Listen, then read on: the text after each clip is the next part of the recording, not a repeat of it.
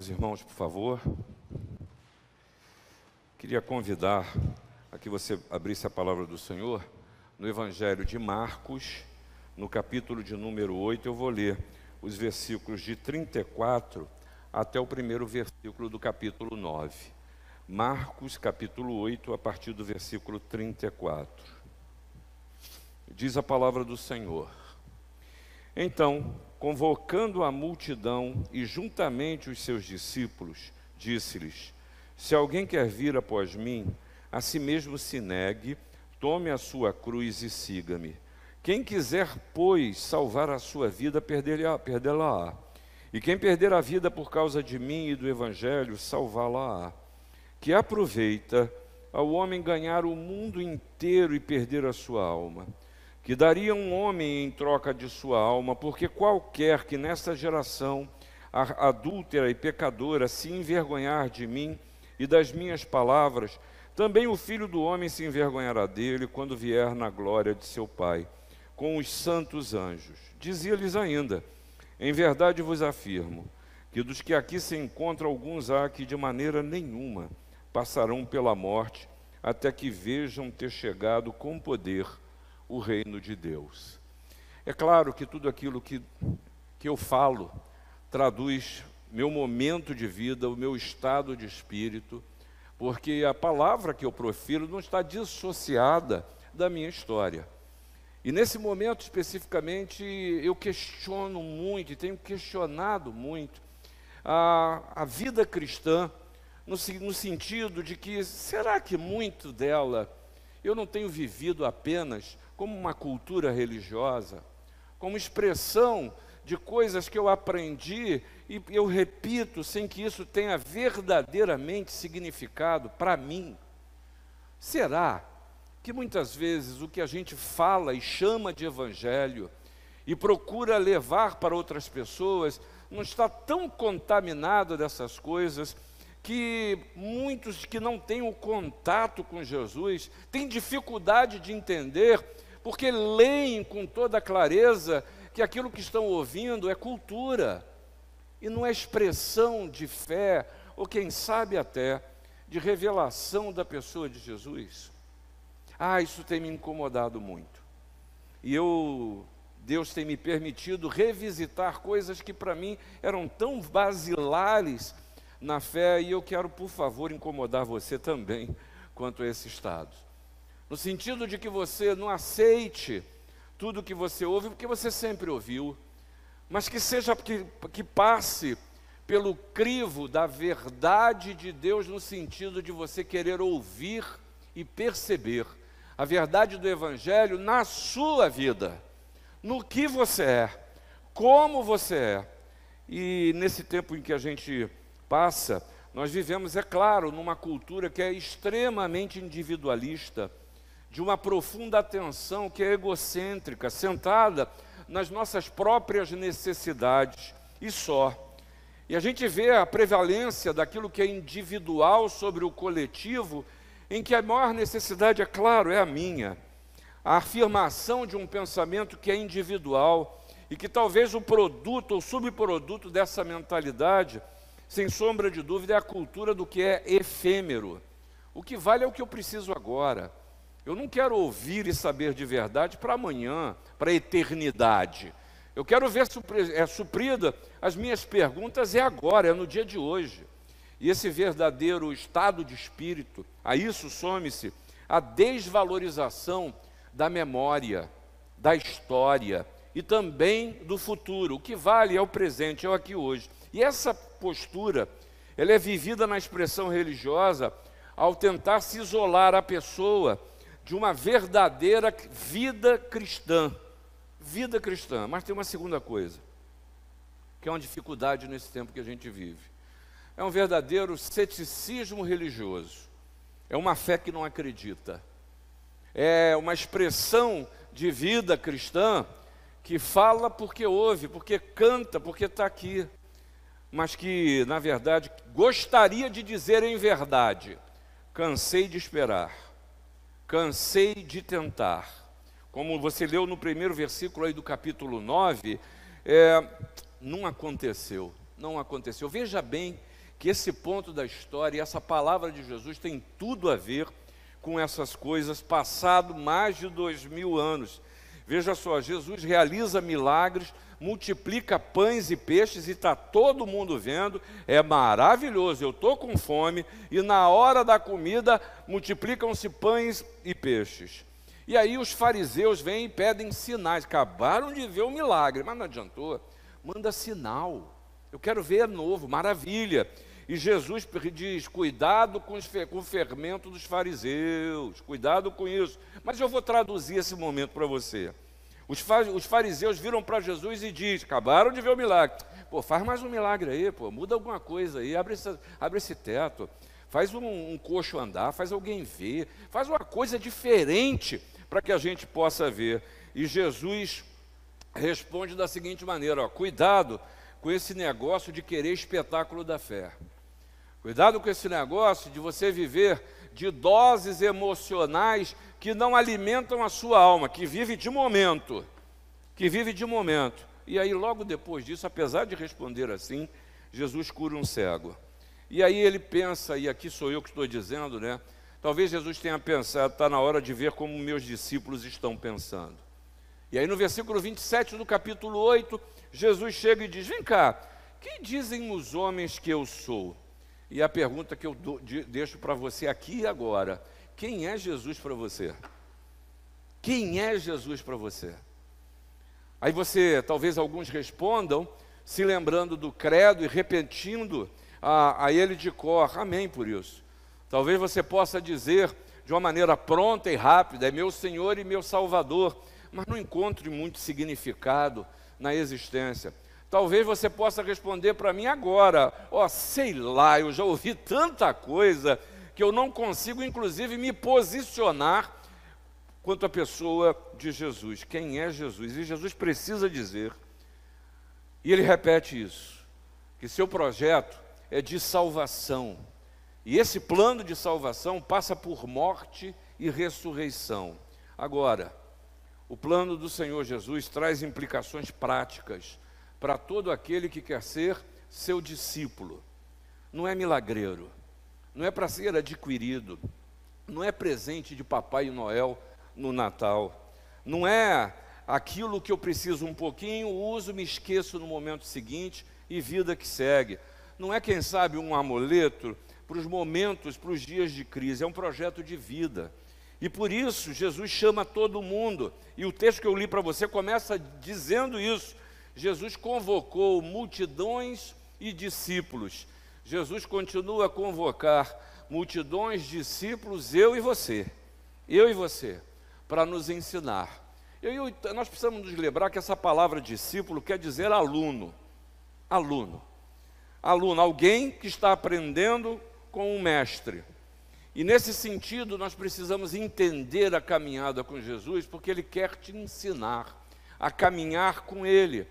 E aí, meus irmãos, a minha palavra para você, nesse revisitar da fé que eu lhe proponho hoje, é que há exigências para ser um discípulo de Jesus. Talvez aquele evangelho que a gente muitas vezes ouviu ou ouve, aceita Jesus e todos os seus problemas serão resolvidos, não encarna, porque no dia a dia você tem problemas e muitos deles não estão resolvidos. Porque isso não é o verdadeiro evangelho. Talvez dizer para você que você entregar os seus bens, bota dinheiro aqui na caixinha.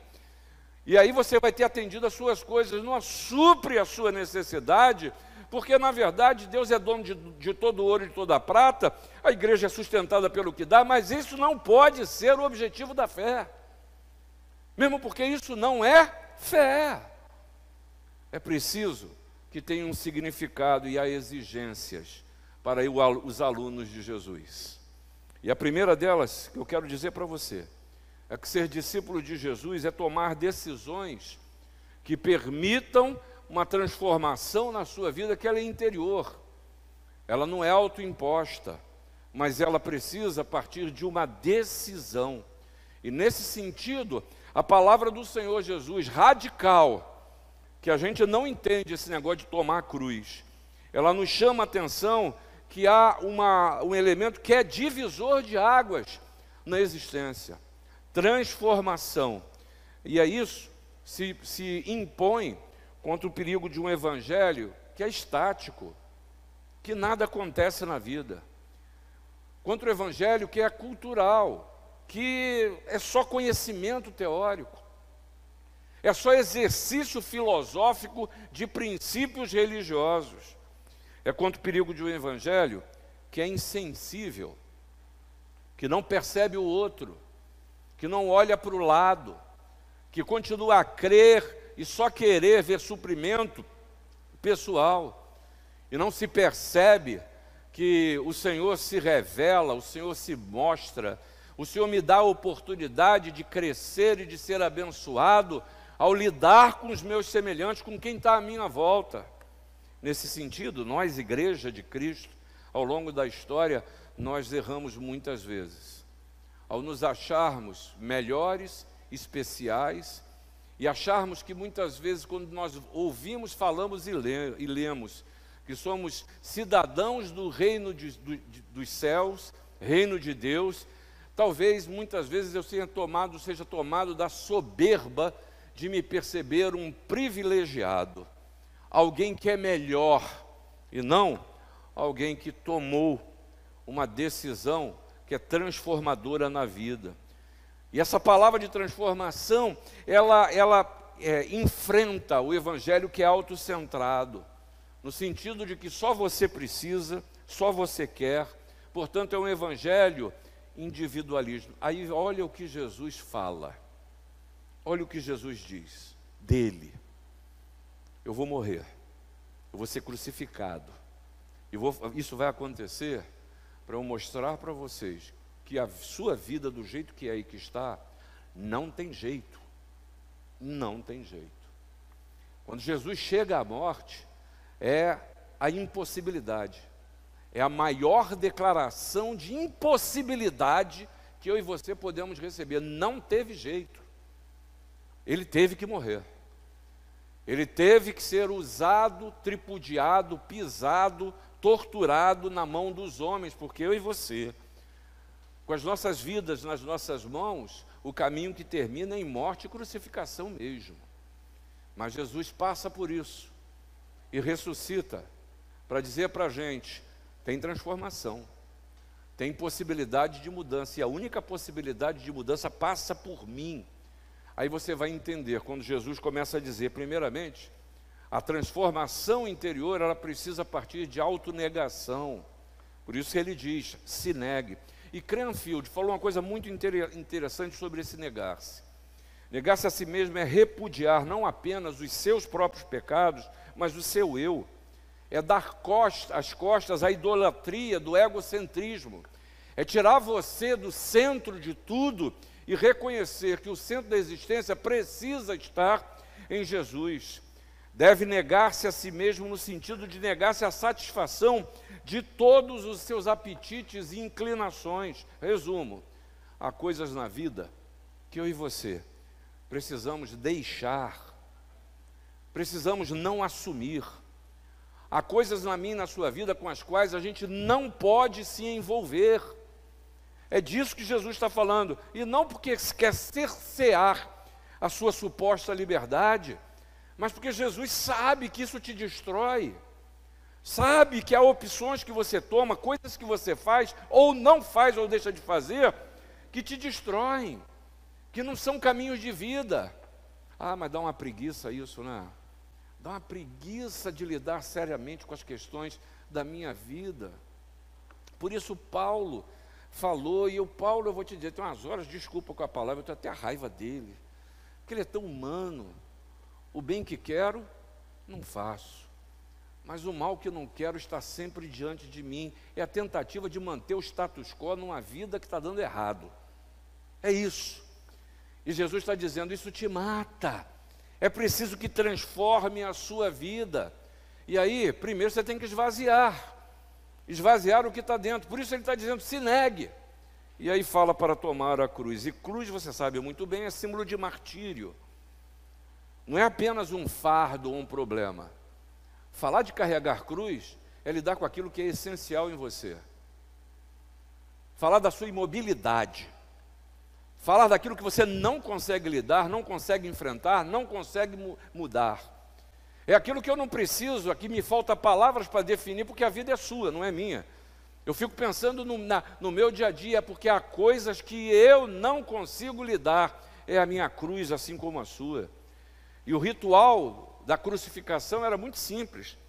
Condena o réu e ele tinha que carregar a sua cruz até o lugar da execução. Aí você lembra daquela história, Jesus carregando, cai, vem José de Arimateia para ajudar, lembra disso? Não é isso? Simão Sidineu, esquece do, do, do misturei aqui as estações. Pois é, e ajuda a carregar. É, é, esse ícone da caminhada de Jesus é um exemplo da minha e da sua vida. O que, que isso quer dizer? Carregar a cruz é suportar as afrontas da vida, porque elas não deixarão de existir, elas vão continuar a existir. E quanta gente hoje não vive aí arrastando correntes como fantasmas, porque sofrem as, as, as afrontas da vida mas não conseguem lidar com elas, não conseguem vencê-las, não conseguem lidar com as derrotas. Ah, isso carrega a cruz. Carregar a cruz é lidar com seus problemas suportando-os, mas não é aturando, é sendo suporte, tendo suporte para lidar com isso. É ter o, o verdadeiro desprezo por toda a vida, pelo bem-estar, pelas posses, é colocar o bem, a materialidade no lugar correto, em que você não vive para ter. Deus dispõe tudo o que você precisa. Para alguns, pode até significar aguentar um emprego ruim, um patrão chato, uma situação financeira desesperadora, como se isso tudo fosse o fim da vida.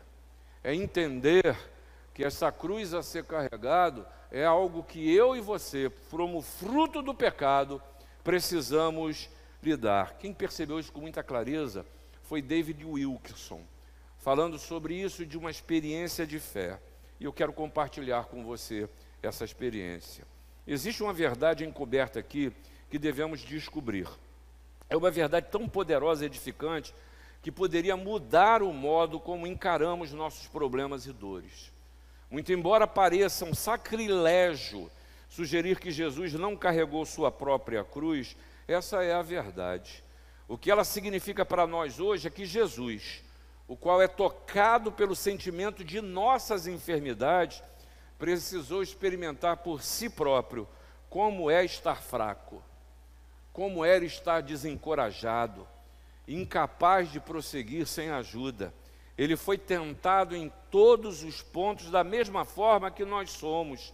A tentação não está em fracassar, não está em largar a cruz por estarmos fracos. A verdadeira tentação está em tentar tomar aquela cruz e carregá-la com a nossa própria força. Eu aguento, eu consigo, o que não é verdade. Deus também sabe, diz Wilkerson, que nenhum dos seus filhos é capaz de carregar a cruz que tomam quando seguem a Cristo. Queremos muito ser bons discípulos, bons alunos.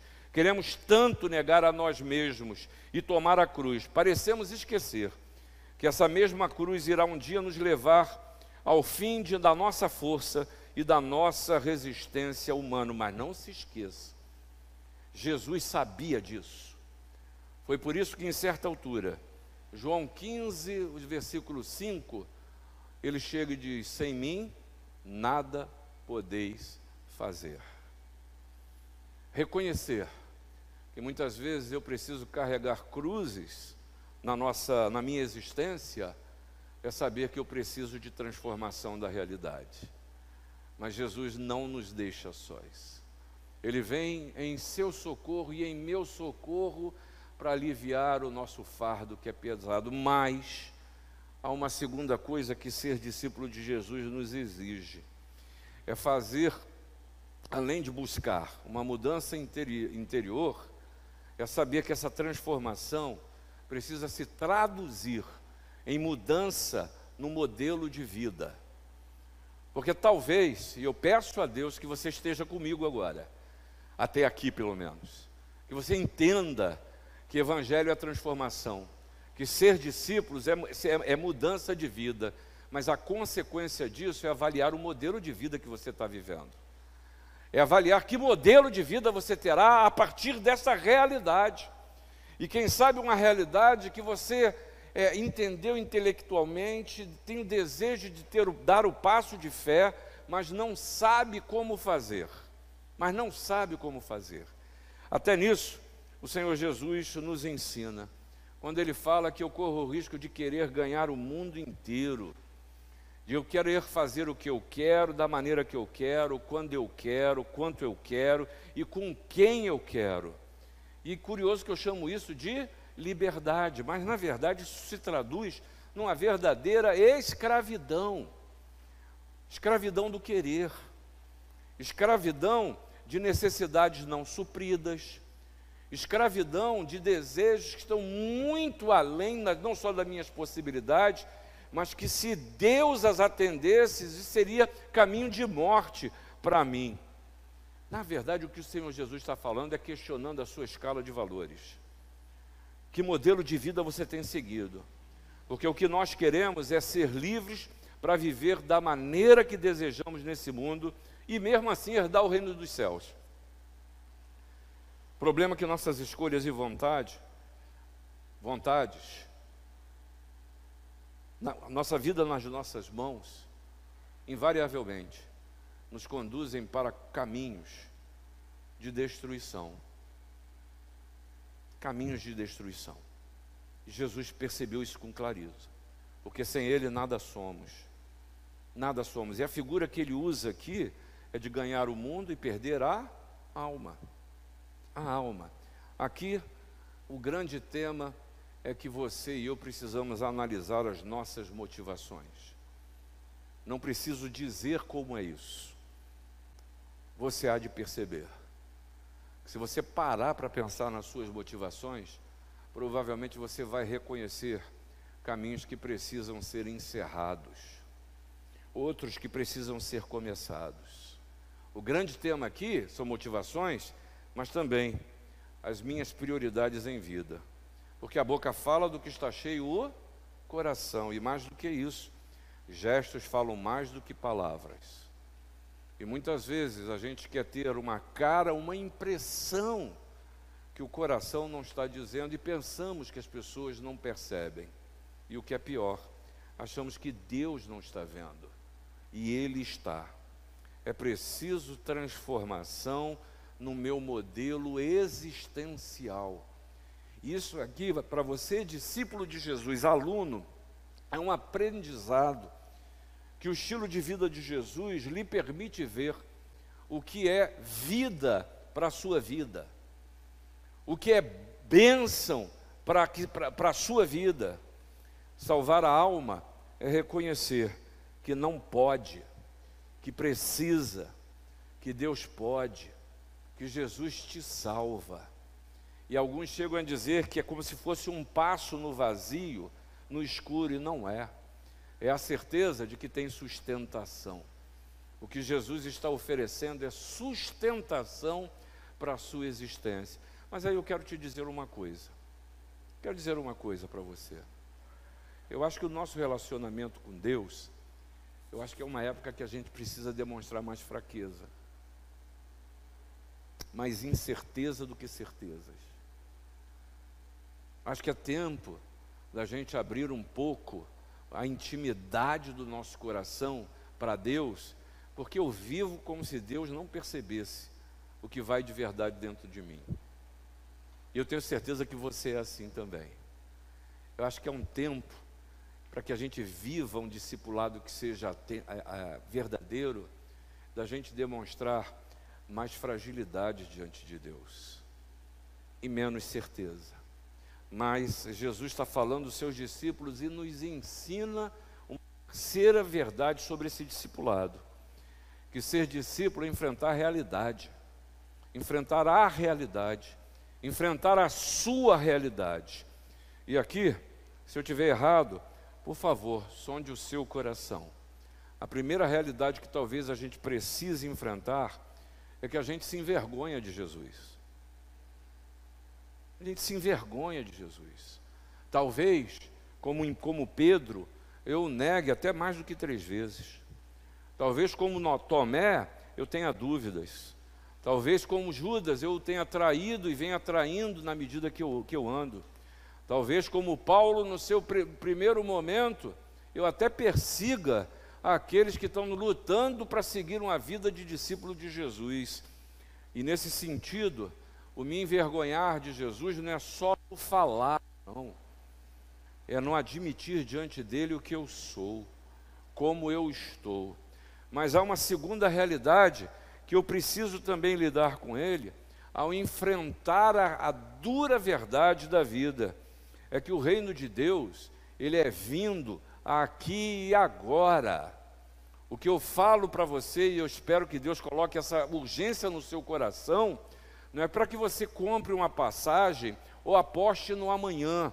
Isso é decisivo não só para a sua vida, para a eternidade, mas tem a ver com o seu viver hoje, no resto do dia, com a sua semana, com o seu estilo de vida, com a maneira como você é, com expectativas supridas ou frustradas. E o reino de Deus ser aqui agora, eu posso falar e dizer, porque a Bíblia diz, né?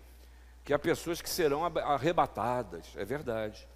Há pessoas que recebem a Jesus como seu Salvador e Senhor e passam a enxergar no dia a dia que o reino de Deus chegou.